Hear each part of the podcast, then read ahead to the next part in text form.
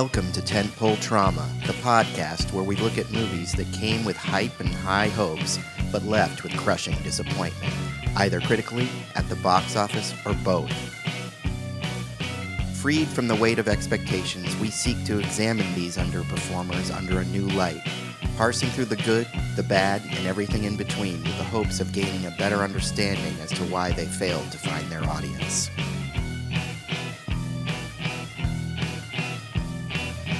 Warning there will be spoilers, so if you haven't seen the movie that we're discussing today, I suggest you stop the podcast and go watch it. Then, when you come back and listen, you'll get more out of the discussion. On this episode, we discuss Steven Spielberg's West Side Story.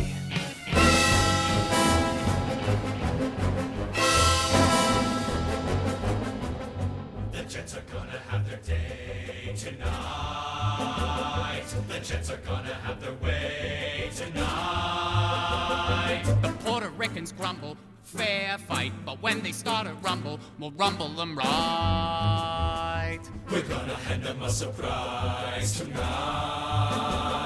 We're gonna cut them down to size tonight. We said okay, no rumpus, no drinks, but just in case they jump us, we're ready to mix tonight.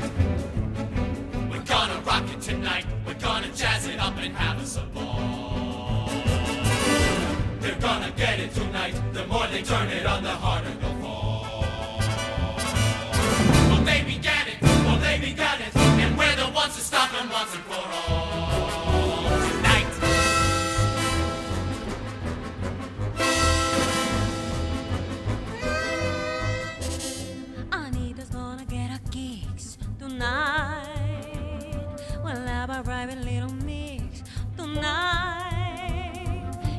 Hot and tired, so what? Don't matter if he's tired, as long as he's hot.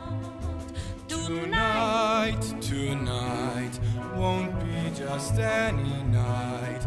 Tonight there will be no morning star.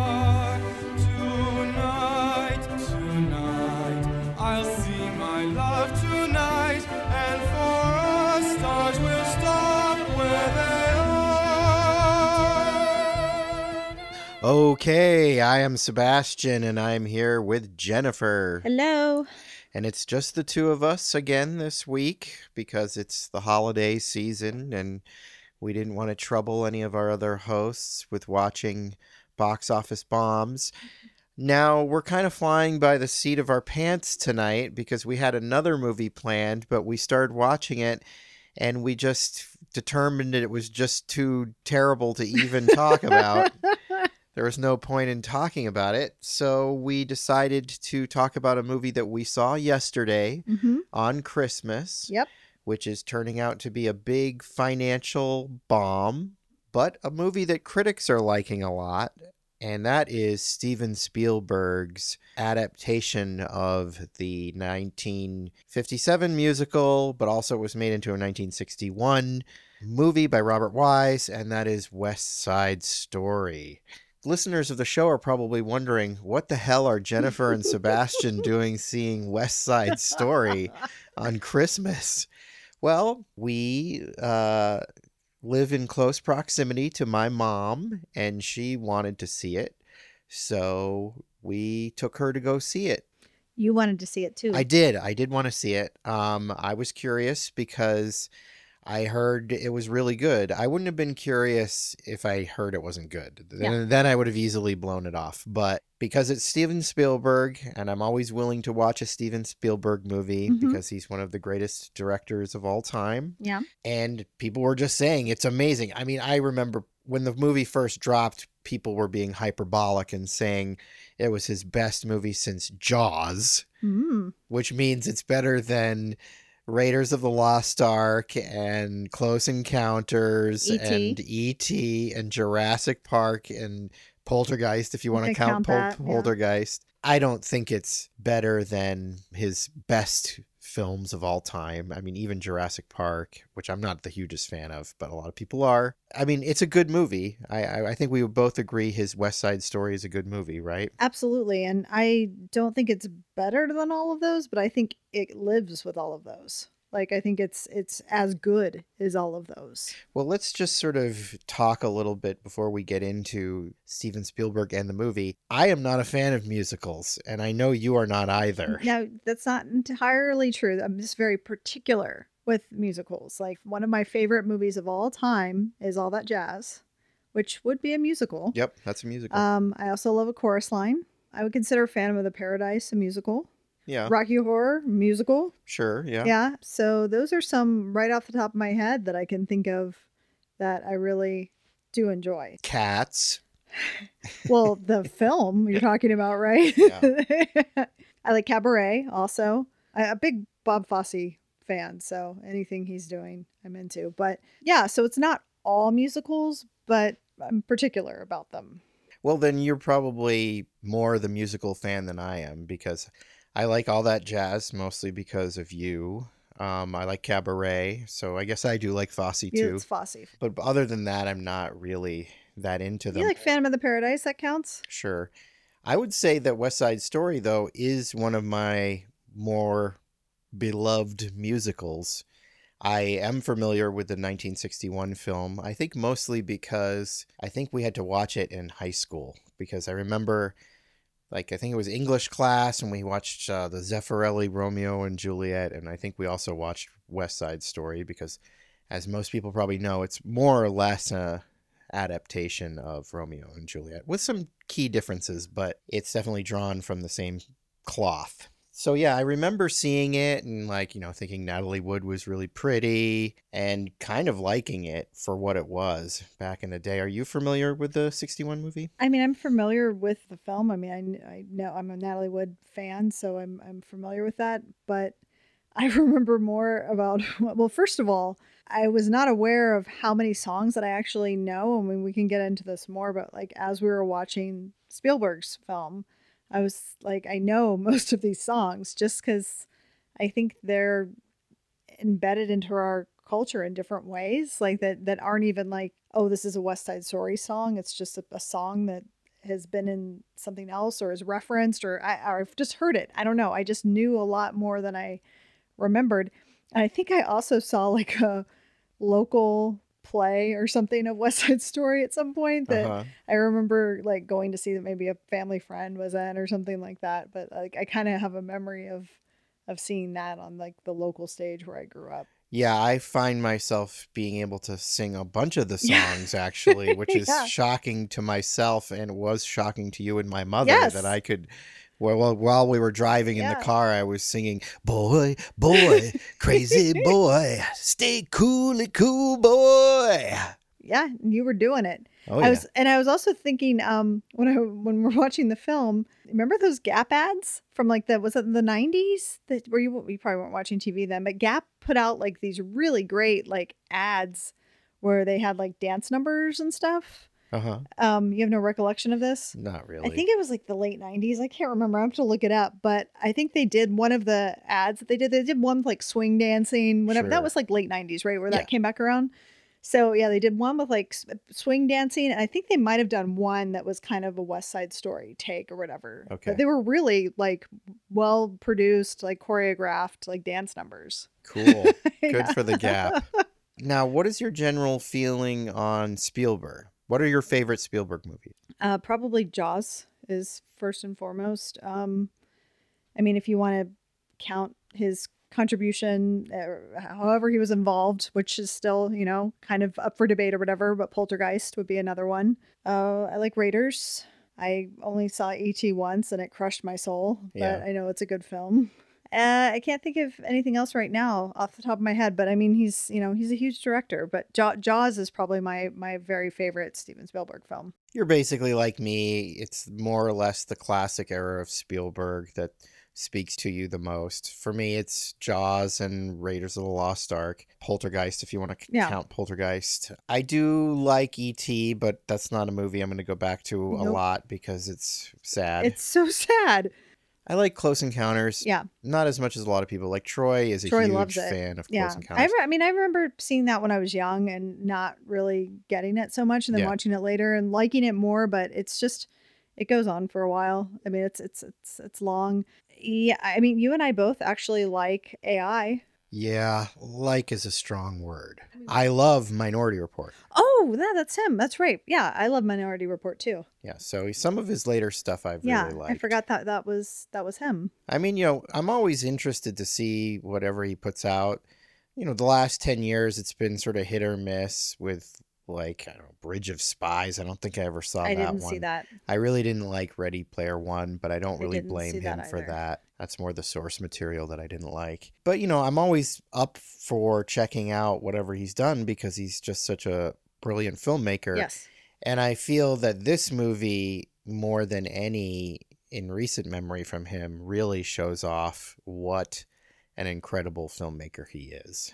It's just whatever he's been sort of into over the last, I don't know, 20 years or so has been hit or miss with me. So why don't we get into his adaptation of West Side Story? Let's do it. the movie starts with the gang, the Jets, all sort of gathering their forces and walking through the city.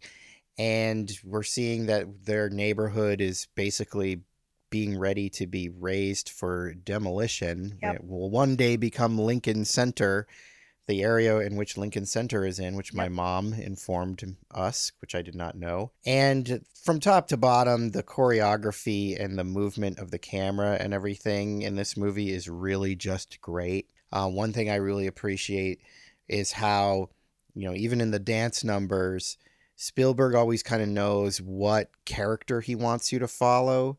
So the camera will be taking in all the movement, but it'll be moving with the characters. And sometimes you'll be just kind of moving them with them as they sort of walk through the room or whatever.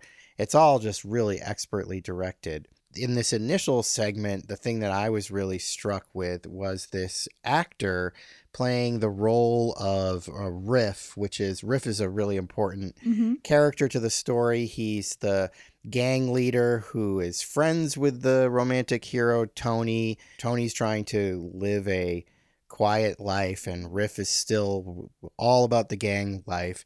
And he was played by this actor named Mike Faist. Never seen this guy before, but man, is he charismatic. I don't know what it is about him. He's got a really kind of strange, unconventional looking face which is not to say he's bad looking. He's just really compelling looking. I I hope to see him in uh some other movies. I don't know if he comes from Broadway or where he comes from. I saw. Well, I was looking up about him earlier, and um, he's like won like a bunch of Tonys and stuff. I think a lot of the people in this come straight from the Broadway productions of it or whatever. They would have to because the dancing in this, I mean, is just. I was blown away. It's so amazing. I have not seen anything like this in so long. I was honestly, like I told you, I was like, I was uh, moved to tears during this film, but not over the things that you would think as far as, you know, when we get into what's going on with Tony and, and Maria and everything. It was the dancing. It's so beautiful and so well done. And as you said, so well shot. I was like swelled up as I was watching it. Like I kept of like, what's I have like this lump in my throat because I was so happy to be getting to see this. It, it just it, it was it was really really impressive. One of the nice things about a new version of this in the modern age is that the sets and stuff can look so much more realistically like a city. The original movie from 61, the sets are all very clearly sets. I mean, they have to be because you can't really stage a dance number in the middle of an actual city and close down the Yeah. city for however long that takes because they're so complicated but Spielberg, what with modern sort of staging and visual effects, I'm sure, I'm sure a lot of the uh, stages were sort of uh, green screened off, and it just looks very realistic for a musical that they're actually in the city, even though I'm sure they're not. A lot of the sets where they're doing the dancing are really cool and well designed. they end up in this sort of bombed out area where uh, a building has just been knocked down and that's when officer krupke shows up and the police sergeant i think is played by corey stoll and he gives them all the big dressing down like there's not a whole lot of actors that you'd probably recognize in this movie like we said a lot of these people come from broadway but you know there are some corey stoll and uh, the guy Officer uh, Krupke. Krupke, which is um, Brian Darcy James. Yeah. There it is. But yeah, he's got a very recognizable face, a good face. So yeah, we him and uh, of course Corey Stoll, who's is in a lot of things. Um, House of Cards is where I think I first saw him. Yeah. Yeah, and he's but he's been in a lot of stuff since. And then uh, Ansel Agort, is that his name? Agort. Elgort. Elgort. Sorry, Ansel. I, I know only recognize him from Baby Driver. I don't. I'm sure he's done other things, but that's that's where I knew him from. yeah, he did one of those YA Mm. movies like The Sound of My Heart or whatever, one of those that I can never remember the Yeah. names of, where he played like a dying boy Okay. or something. Sure. You know, one of those. Now, unfortunately, Ansel's kind of been canceled. Well, yeah, you told me he's a creep. Yeah, he was inappropriately texting with inappropriately young girl fans of his or something and got caught Oh, Ansel. being kind of a creepy mm-hmm. groomer. Yuck. Yuck. So yeah, Well, but he's good as Tony. I mean, he is good as Tony. art from artist. He's, Yeah. He was good as Tony. So yeah, after that, we're sort of introduced to Tony. Mhm. Tony uh, is working in this It's a, a pharmacy. It's like kind of like a drugstore or whatever. right, and the drugstore is run by Rita Moreno's Right. character. I forget her name, Valentina. And uh, Rita Moreno is from the original Mhm. 1951 61 uh, version. What was kind of what made her a star, I Mhm. believe. Very memorable role. She plays the sister Mhm. in that. Um, but it was great to see her, and they really give her some pretty considerable screen time. She, I thought she had a really good role. Yeah. I, I really enjoyed seeing her, and I thought she was important to the film, and it was just a nice way to honor the original film. And um, yeah, I mean, she looks great. She's such a beautiful woman. But so she plays this Puerto Rican woman who's sort of giving Tony a second chance because Tony's recently come out of prison. That's He's trying to turn his life around, but Riff shows up and Riff wants to get him involved in this rumble that they're planning with the between the Jets and the what's the Puerto Sharks. the Sharks. But she's also important to note is that her husband has she's a, a, a widow. Her husband has passed away, but her husband was a gringo. So that's a that's a whole thing. Right. So there's this sort of connection to her past mm-hmm. where she was in love with a white man. Yeah.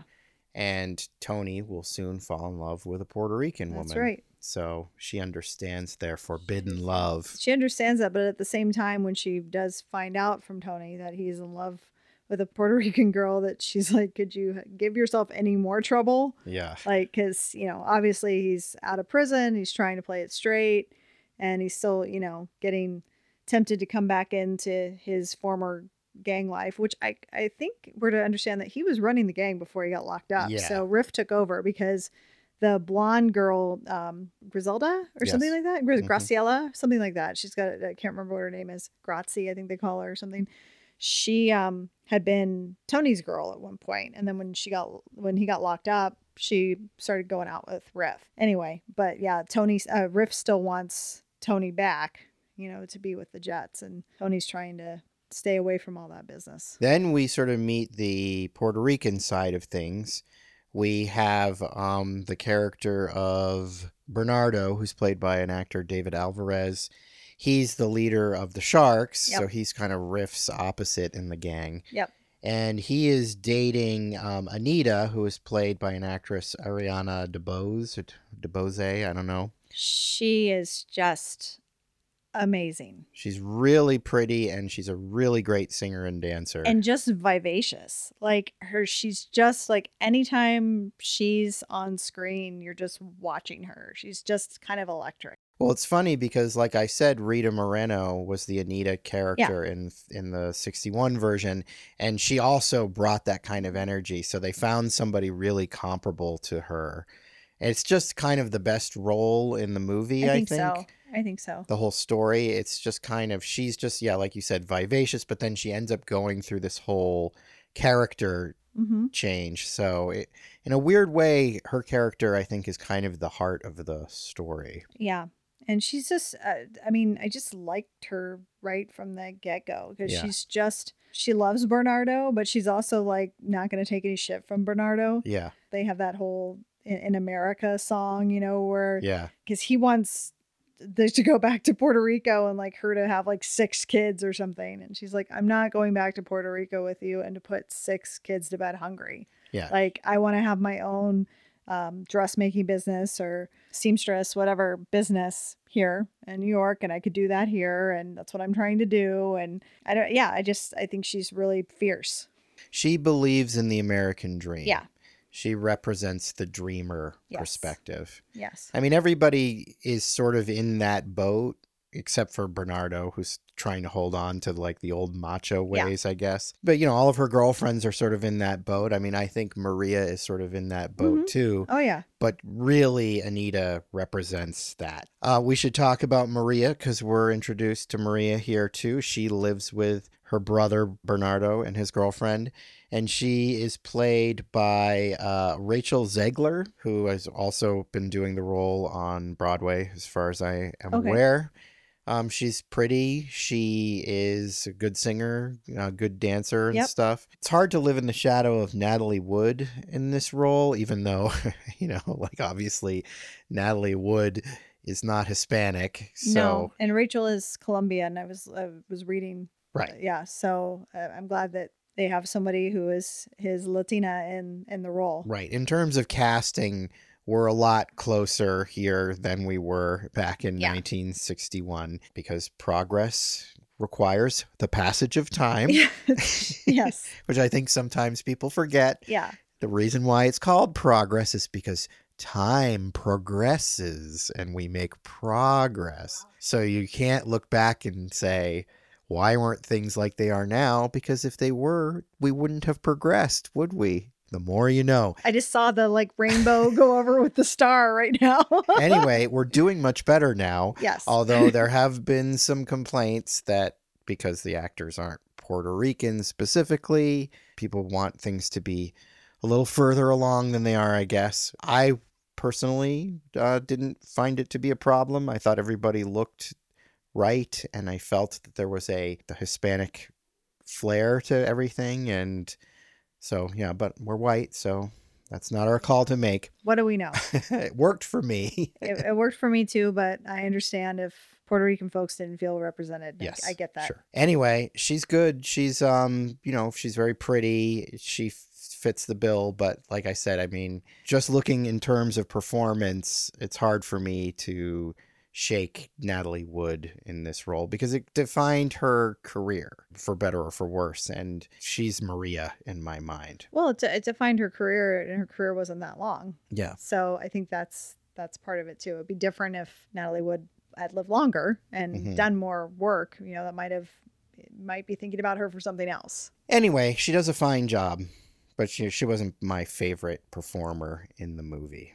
Uh, yeah, no, I think she's she's great. I think she's super pretty. I kept telling, I was like, she looks like my friend Christine. but I mean, yeah, it's just it's Anita and Riff hmm for me, like Yeah. in this film, because it's just Anita is your eyes are on her whenever she's on screen, and the same with Riff. He's Yeah. just got such a great face, uh, just got so much character. Yeah. and his char- his character that he's playing, I just believe it. I believe like he's this kid who has just come from a really rough background and and that's the whole thing is like when people are and i think this is just a, a, a message that continues on and continues on and that's why this story is important more than even the romance it's like corey stoll says to these guys at the beginning your families didn't have enough sense to get out of this neighborhood Yeah. like you were the the white people that got left behind Yeah. because your families like are junkies or drunks. Yep. So, you know, you're here and then this is all you got and it's getting torn down and then you have people who are immigrating here. And so these are the only people that you can feel that you're better than or Yep. boss around and say you're not supposed to, you're not from here or whatever. even though no one's from here, but you know, whatever they were technically the most of the I guess you would say the the Jets were born here, but everybody immigrated here.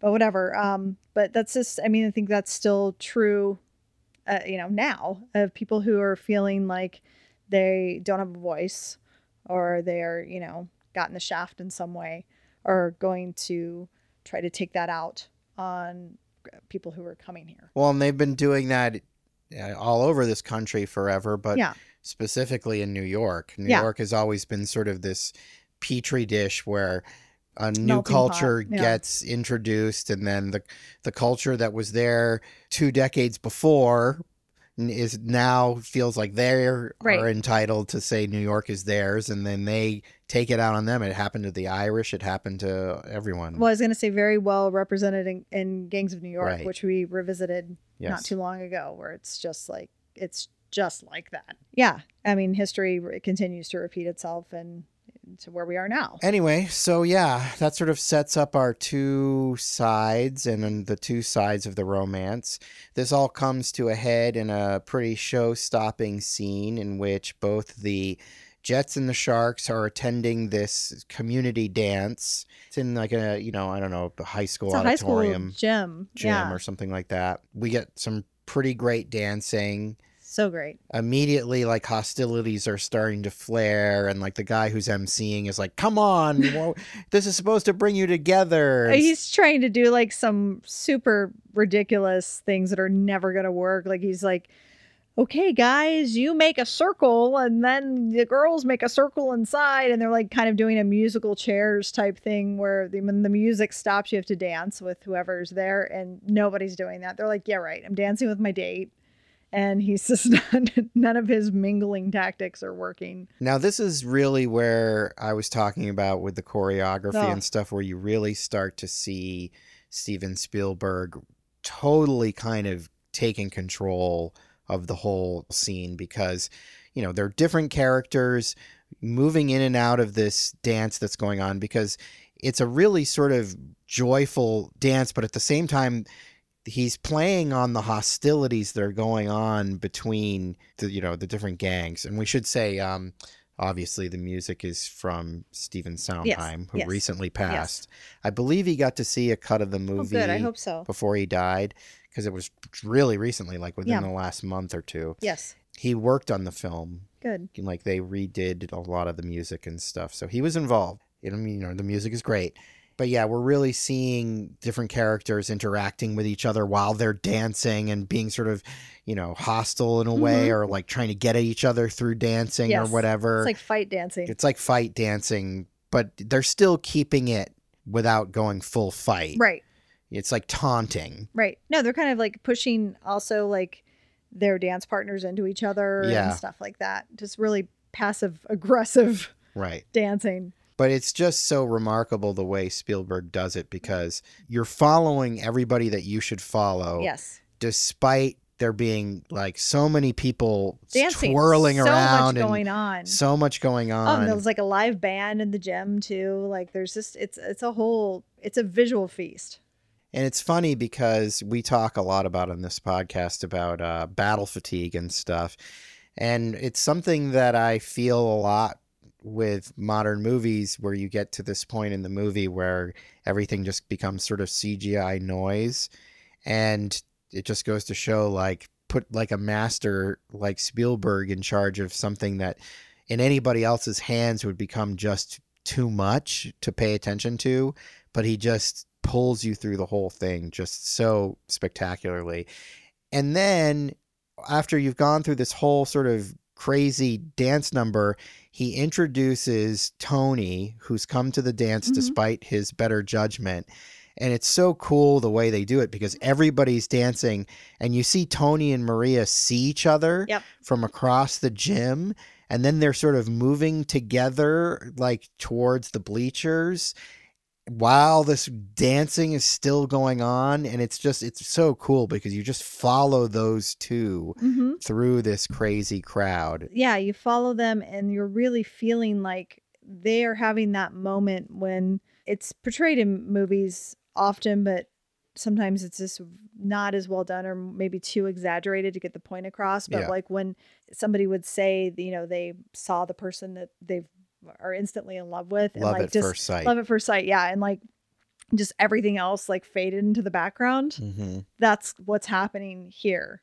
But we're still getting all this great dancing, but like you're really feeling like how they're feeling, where it's just they're just completely locked onto each other and just really scoping each other out with all of this other background noise, but that means nothing to them. So they end up behind the bleachers and they have their sort of their meeting together.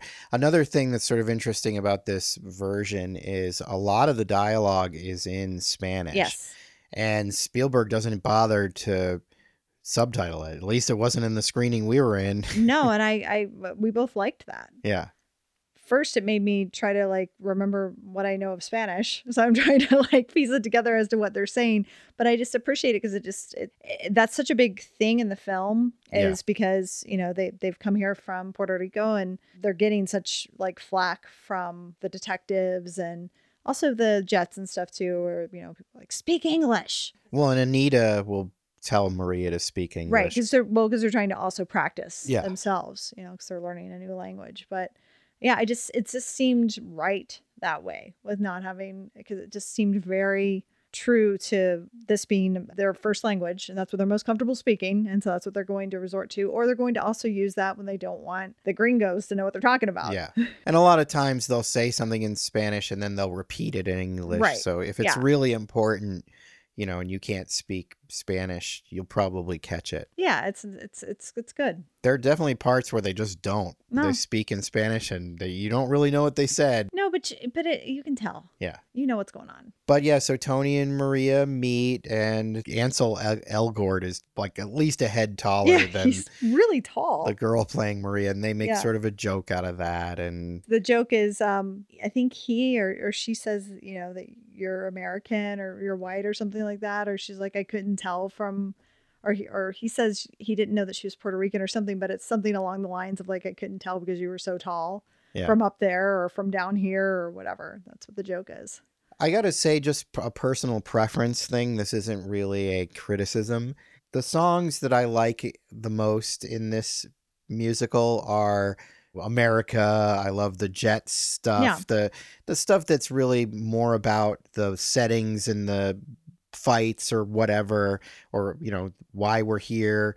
The love stuff is the stuff that I'm not super into in terms of the music. and neither am i it's not what i'm here for like that's what i was just saying earlier it's like their romeo and juliet romance is secondary to me i mean i know it's you know a, a big part of this story and you know takes us to the tragedy and all of that but that's not what i'm here for. I really prefer the more of the ensemble numbers. The American number is so great with the dancing in the i mean Yeah. they're dancing in the street and it's just and the, the little kids that like join in and then they're great too. And i mean i think the the romantic love numbers are beautiful but it's just not my thing The one that I like is Maria. I just met a girl named Maria. i know you were singing that on the way to the theater i know you like that song That's the one I like. I think that would be the one most people would pick as Yeah. the good one. yeah And I mean, that one is in that scene where he's walking through the alleyways, and you know, it's it's after he The a dance. dance yeah because, of course, the brother catches them Oh, yeah. behind the bleachers at the dance, and that basically sets into motion the main conflict of the story, which is now the Jets and the Sharks are definitely going to have to rumble over this because the white boy was kissing the Puerto Rican girl. So, i do also like later maria's i feel pretty yeah, that's a good one. yeah and it's kind of you know it's it's all the girls she's working with and stuff like that My only problem with that one is it comes so late in the story. I'm like, oh, we're doing this now. well i kind of appreciate that because she has no idea what's gone down right. like that's kind of great because she's still like i'm in love with my man i'm gonna see him later Yeah. and da, da, da, da, da. and it's like And at that point, we already know like shit has gone shit has horribly wrong. hit the fan it all went left yeah. so it's, yeah it's so late in the story that's kind of that's the last happy number we get So, yeah, just to talk briefly about the alleyway scene, I think it's important just because this and the what happens at the dance are kind of the most Shakespeare Yeah. derived. Like there there are eh, scenes in Romeo and Juliet that are like pretty much exactly like this. I mean, this is true for a lot of the yeah. movie. But I mean, this is just straight out of Romeo and Juliet. And Romeo and Juliet, she's out on a balcony and he comes to see her. And the clever twist here is since we're in the city, she's out on a fire escape and in an alleyway and stuff. And just so you know, when we're referring to Romeo and Juliet, we're referring to the one with Leo and Claire Danes. yeah, Romeo plus Juliet. love me, love me. Isn't that the original? Got to make note of that one too. so yeah, I mean it's a nice scene. I think it's it's well staged. I like the way um, it was shot in this case because there's you know scenes where they're singing to each other, but there's like a grate separating them, fire escape grating or whatever, which is you know showing you symbolically that even though they want to be together, they there's something in the way. You just can't. So, I mean, I appreciated the visual stuff that was going on there. And I think that um, Rachel Zegler and Ansel El- Elgort have enough chemistry. Oh, yeah. They seem like they're into each other. Totally. It all works. It's just not the part of the movie or the story that's the most interesting. I think it's funny because, you know, in Romeo and Juliet, there is this sort of this whole thing going on with the Montagues and the Capulets, but I feel like with Romeo and Juliet, you get more caught up in the romance than you do in West Side Story. I feel like in West Side Story, the other stuff is just so much more interesting. And maybe it's because it's applicable to our modern times more. You know, just we can relate more to street gangs and stuff like that. I think it's more relatable, but I think also you just get more time here than yes, there is stuff going on with the Montagues and the Capulets, but you're really like the most of the scenes in Romeo and Juliet are like dealing directly with Juliet trying to get to see Romeo or Yeah. vice versa. Right. And like him, you know, with his crew and her with her crew, like trying Yeah. to make that happen. You don't really see like the great scene that you and I both loved when Riff gets the gun Mm-hmm. and that whole song that you liked too. Boy, boy, Yeah. crazy boy. yeah, exactly. Stay cool, boy. Yeah. Got a rocket in your pocket. Stay coolly cool, boy. This is what I wanted. I just wanted this. This is what I, I, I was making it happen. Yeah, I love that scene. That I know. scene's my favorite scene. Uh, we can just talk about that. Why scene. not talk about it? Yeah, they like Riff is at this bar and he's trying to buy a, a gun off of the barkeep. And this other guy that's in the bar, and they're kind of screwing with him, and you know, you don't want this, and blah blah blah blah. Then finally, he ends up getting the gun, and he he and like three of the other jets, like they're walking out on this like pier that's ready to collapse, kind of looking thing. Yeah, it's really cool. It is really cool. And I think Tony shows up. Yeah. Then we forgot to mention the um, transgender character that's kind of Yeah. always lurking around. I can't Right. remember what their na- their name is, but yeah, I don't remember. but they're crucial because they're always kind of they want to be a part of the Jets, Yeah. and the Jets won't let them in. But they're always like watching. yeah. They see everything that's going on. So anyway, that person is kind of lurking in the the background. But yeah, this this whole choreography, the music, everything is so this is one of my favorite scenes too. Yeah, the thrust of it is that uh, Riff has got a gun, and Maria has basically told Tony to talk Riff out of the fight. Yes. And so Tony realizes that Riff has his gun, and so they be- it becomes this game of keep away where one of them gets it, and then he's keeping it away from the other, and all the other gang members are sort of hanging out around, taunting them on. And it's all just really well done because they're just doing this sort of dance that's a game of keep away Yeah. over this collapsed pier. Kind of here. So there's like holes in it and stuff, and you think they're going to drop the gun, or one of them's going to fall into the hole, and then they don't, and they're throwing it to the other gang members, and people are throwing it back and forth. There's just a lot going on. The song is really jazzy. Yeah. It's a really jazzy number, like snapping, a lot of Yeah. finger snapping Yeah. in this movie. And It's funny because when I saw the original in high school, I remember we just thought that was so uncool. Yeah. Back in the 80s, like, oh, these guys think they're so cool. and, you know, in, in that version, they look really kind of dorky Yeah. by the standards of the 80s at the time. And, you know, even by the standards of now, you're supposed, you're being told that they're these badass toughs. And it's like yeah, they're singing and dancing yeah. and they don't look very badass at all to a teenage boy of, of the 80s but these toughs look more convincing for Yeah. sure they, they i mean it's the costuming and you know they dirty them up and stuff Yeah. but they're way more convincing as street kids I agree. I would also say like it's you could say the same thing about um the guys in Grease. Like Right. really, these Yeah. guys are terrifying. yeah Like the big bad in in Grease from the other gang was like terrifying because he had bad skin. Well if you're stephen king you Yeah, are greasers are shivering with always- fear Greasers are always terrifying if you're grease Stephen is King. like a horror movie to stephen king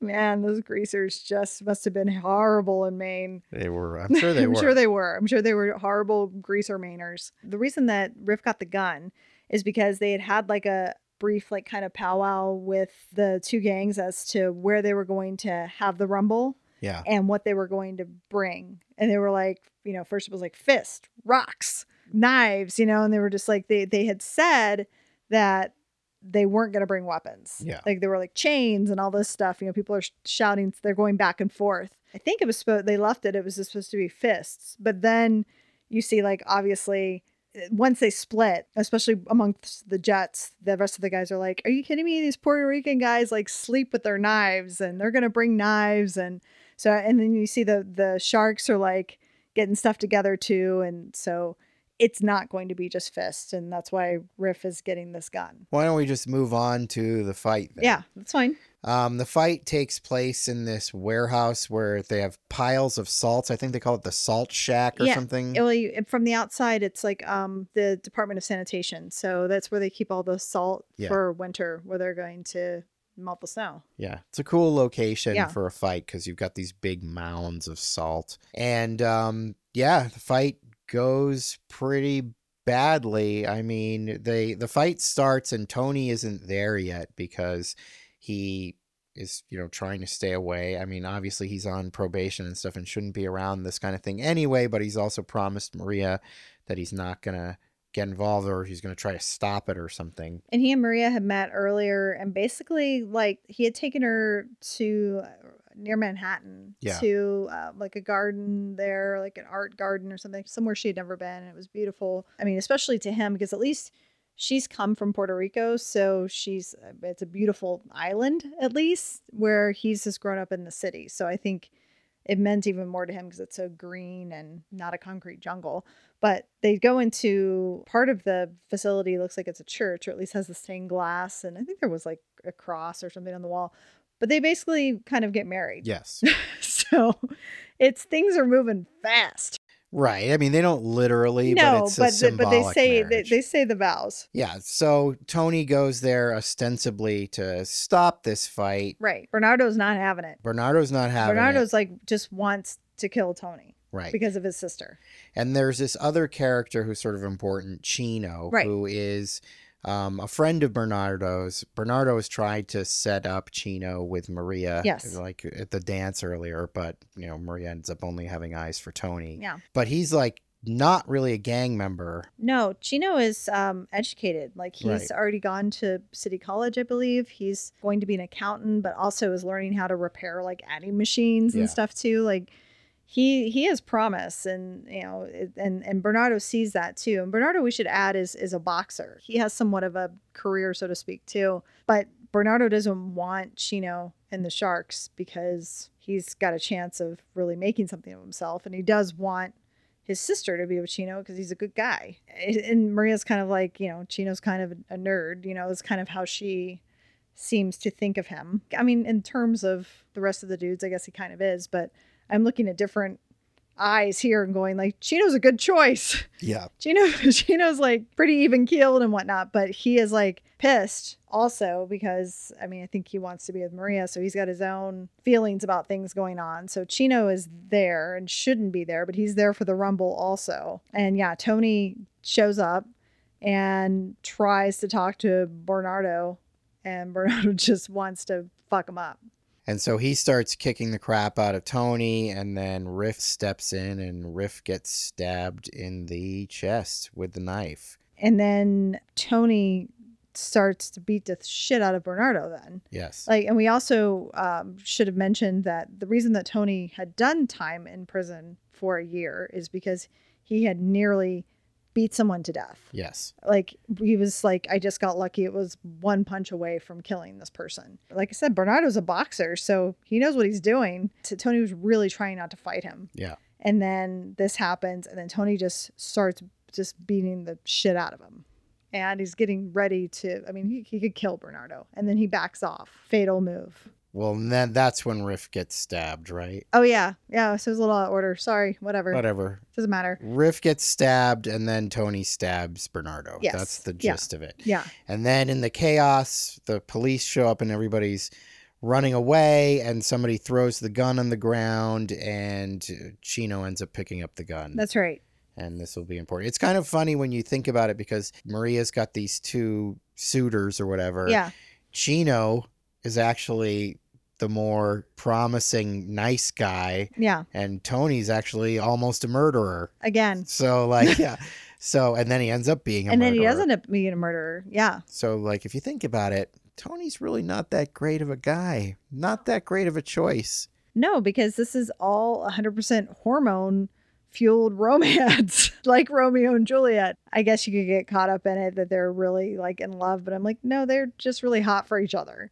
Yeah, so at this point, the movie still got like, I don't know, a good almost hour to go. I started to feel the length of it here. It was about, you know, it's a two and a half hour movie, which is roughly the same as the 61 version. I believe they put in another number or they changed something from the 61 version in terms of a song or something. I'm not exactly sure what. We've had this big climactic fight it feels like but then we've got all this story to go through like we're we go through you know the i feel pretty song and then the police show up and they tell anita that bernardo's dead so you know she goes to the police station.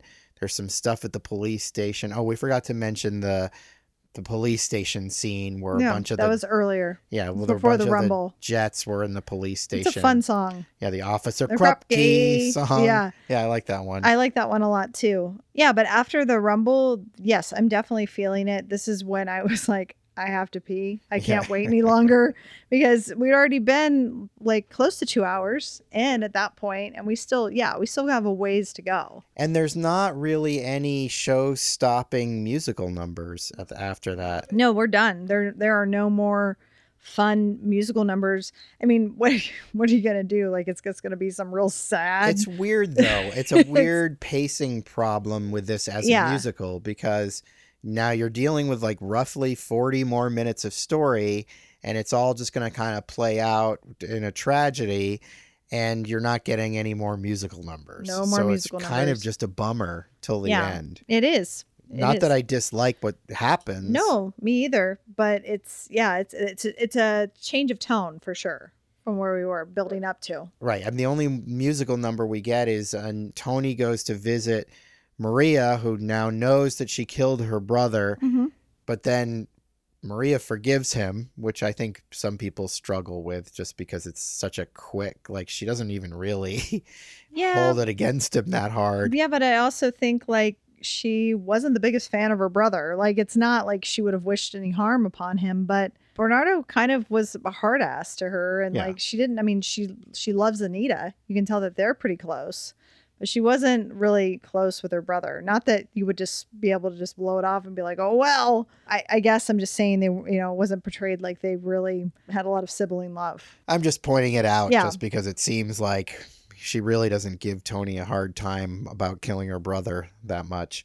But then he takes off as Anita shows up. She catches him sneaking out the window, and then Anita is pissed Yeah. at Maria. Yeah, And they have a sort of musical number together Yeah. where I love him or whatever. Yeah, Maria's more or less pleading her case to Anita, who is just like the wrath of vengeance or whatever. but then she comes around and she gets it because Mar- the song is like Maria's like, I feel about Tony the way you felt about Bernardo. Right. So you get it. Corey Stoll shows up to interrogate the question the both of them. He hasn't questioned uh, Maria yet, so he's like, "I'm going to stay here with her." And Anita sneaks out on Maria's behest to go see Tony and to tell him that she'll meet him and they'll run away together. Right. And then what happens is Anita goes to the drugstore and she thinks it'll be okay because she knows it's run by a Puerto Rican woman. But when she gets there, all the Jets are in there and they aren't too happy to see her. No. And we almost get a rape scene. I get that they're super upset because their leader has been murdered, but also like her man was murdered too. Like Yeah. it's not like she's in a great shape or whatever, but they Yeah. decide to like take it out on her because they are stunted men that don't know what to do with their feelings, I guess. But they like put on the song and they're like, come on, dance for us like you did at the gym or whatever, you know, the other night because she was like the best dancer there. You know, she was really doing like the uh, mambo or whatever. And it was like this super intense dance and she was just great. And it just gets really gross and creepy. And yeah, pretty much almost turns into a raping if Rita Moreno did not come upstairs and like shame them all Yeah. which thankfully they listened to her because the the blonde girl um she even was like you know screaming like leave her alone and all this stuff and they throw her outside of the pharmacy and lock the door Yeah. and she it's really intense like she's just screaming in the window like stop stop and it's yeah we're, we're gonna it goes really dark Thankfully, Rita Moreno Yeah. shows up and stops it, but unfortunately, now Anita is pissed Yeah. and she's not going to deliver the message. no she's and not in fact, she tells them that Chino has the gun and he shot maria Maria and killed her. yes So this is the classic Romeo Yep. and Juliet thing. misinformation Misinformation is being given, and Rita Moreno goes downstairs to tell Tony because he's been hiding in the basement. and he's packing up all his stuff. He's ready to go. He's asking Marina uh, Valentina for bus fare for him and Maria, and we're gonna get jobs and we're gonna pay you back, and all of our girls are gonna be named Valentina, and That would get confusing. yeah, yeah, totally. Valentina one, Valentina two. Yeah, it's just really sad because you know she's just watching him and trying to like think of a way to break this terrible news to him because he's just getting stuff ready to go. And then she tells him, and he just go like completely flips his lid and freaks out and goes out into the street and starts yelling for Chino. Yeah. He's like, Chino, I'm right here. Yeah, and so Chino comes out of the fog with a gun, but then, as tragic fate would So have it. Maria shows up with her suitcase. She's alive. Tony sees her. He's like running to her, and Chino shoots him in the back, basically A couple twice. times. Yeah. And yeah, Tony f- dies there in the streets. Yep. and uh, Maria holds him as he dies. And I had not remembered this, but uh, unlike Romeo and Juliet, Maria does not die. Yeah. She does at one point, like goes up to Chino and gives him this speech about the gun, and she grabs the gun she's from like, him. How do I shoot this? yeah, and he yeah. she, like for a second you think she's gonna kill herself with the gun. I thought she was anyway, Yeah. just because that's what happens in Romeo and Juliet. But uh, she doesn't. Nope. And both members of the gangs pick up Tony and carry him inside the drugstore, and that's pretty much it. well, we, Maria's following the funeral like procession or whatever of them carrying his body. Valentina has come out and she kind of puts her arm around Chino and she takes the gun from him and they're walking down the street and then the cops show up. Yeah. And everybody else is gone except for Valentina and Chino and the cops arrest him. The end. Yeah, it's a downer of an ending for Yeah, sure. I'm here for it. We like downer endings, so We that's sure not a do. problem for Yeah. us. Hey, I was just impressed Maria d- lived. Yeah, but now she has hate in her heart. That was the whole thing she kept saying is Yeah. like, now I hate. It, it's ruined the sweet, kind, innocent soul, pure soul, I guess, of Maria. The death is a metaphorical death of her innocence. Ooh, put your glasses up. which I'd have to say that I think they slept together at one point, so her innocence is So long, gone, If you know what I'm I know saying. what you're saying. That was hours ago. Um. Anyway, so yeah, that's West Side Story by Steven Spielberg. Why don't you just give your feelings about it? How did you feel? I liked it so much more than I thought I would. I mean, I, I really, I, I was fine to go see it. I would have watched it at home. Like that was that was my answer to this. When you were saying, you know, oh, I want to check this out, I was like, sure, but Omicron, Yeah, you know, I, I'm just being selective about what I see in the theater. I I'm really, feeling a little sketchy tonight, Oh, so yeah. I may have picked up the cron. That lady was coughing in the theater, Mhm. not covering her mouth. There's a lot of old people was a lot who of old people behaving. behaving badly in Yeah. Well, we had our masks on the entire time, but anyway, yeah. So I just thought I'll watch it whenever we get it at home. But I am glad that we saw it on the big screen. It's worthy of seeing it on the big screen.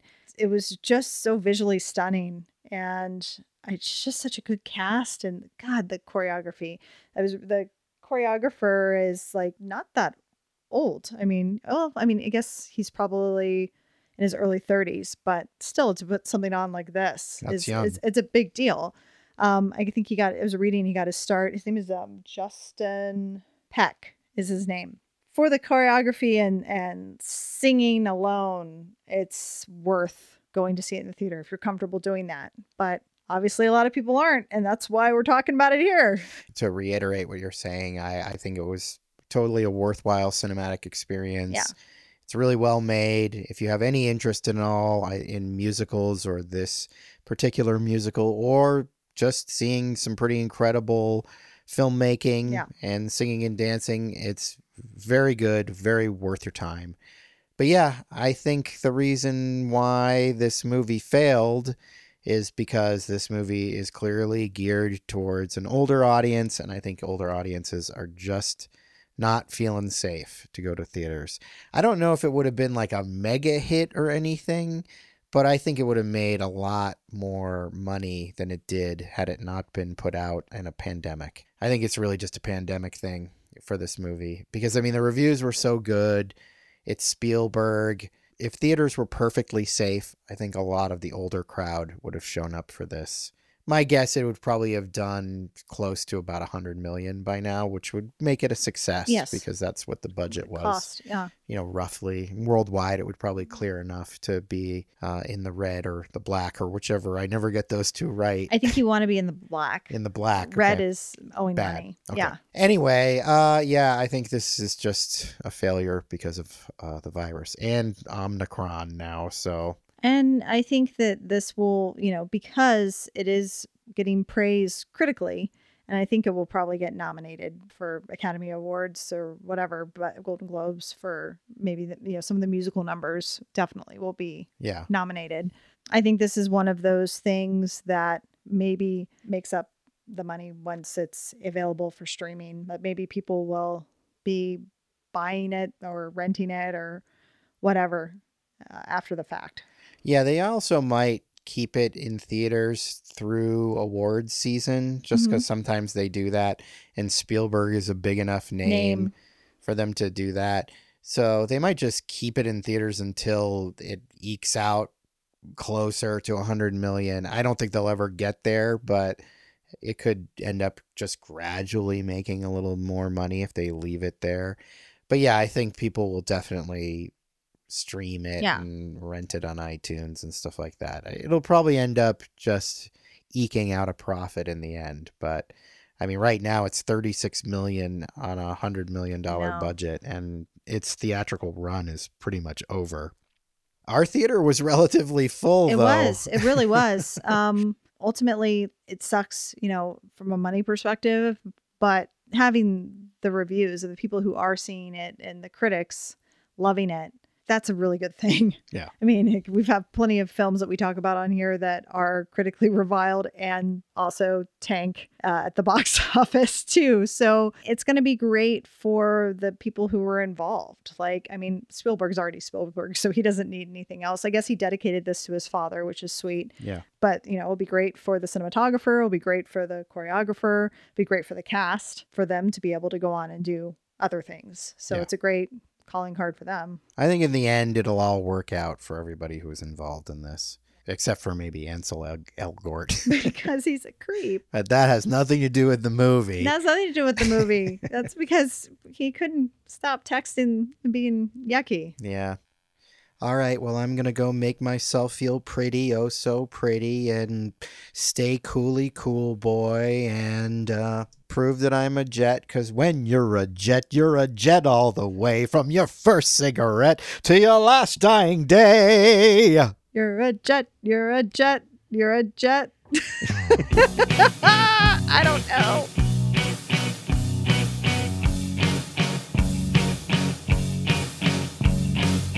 That about does it today for Tentpole Trauma. If you like what you heard, check out our social media presence on Instagram, Facebook, and Twitter. Just look for Tentpole Trauma. That was easy, wasn't it?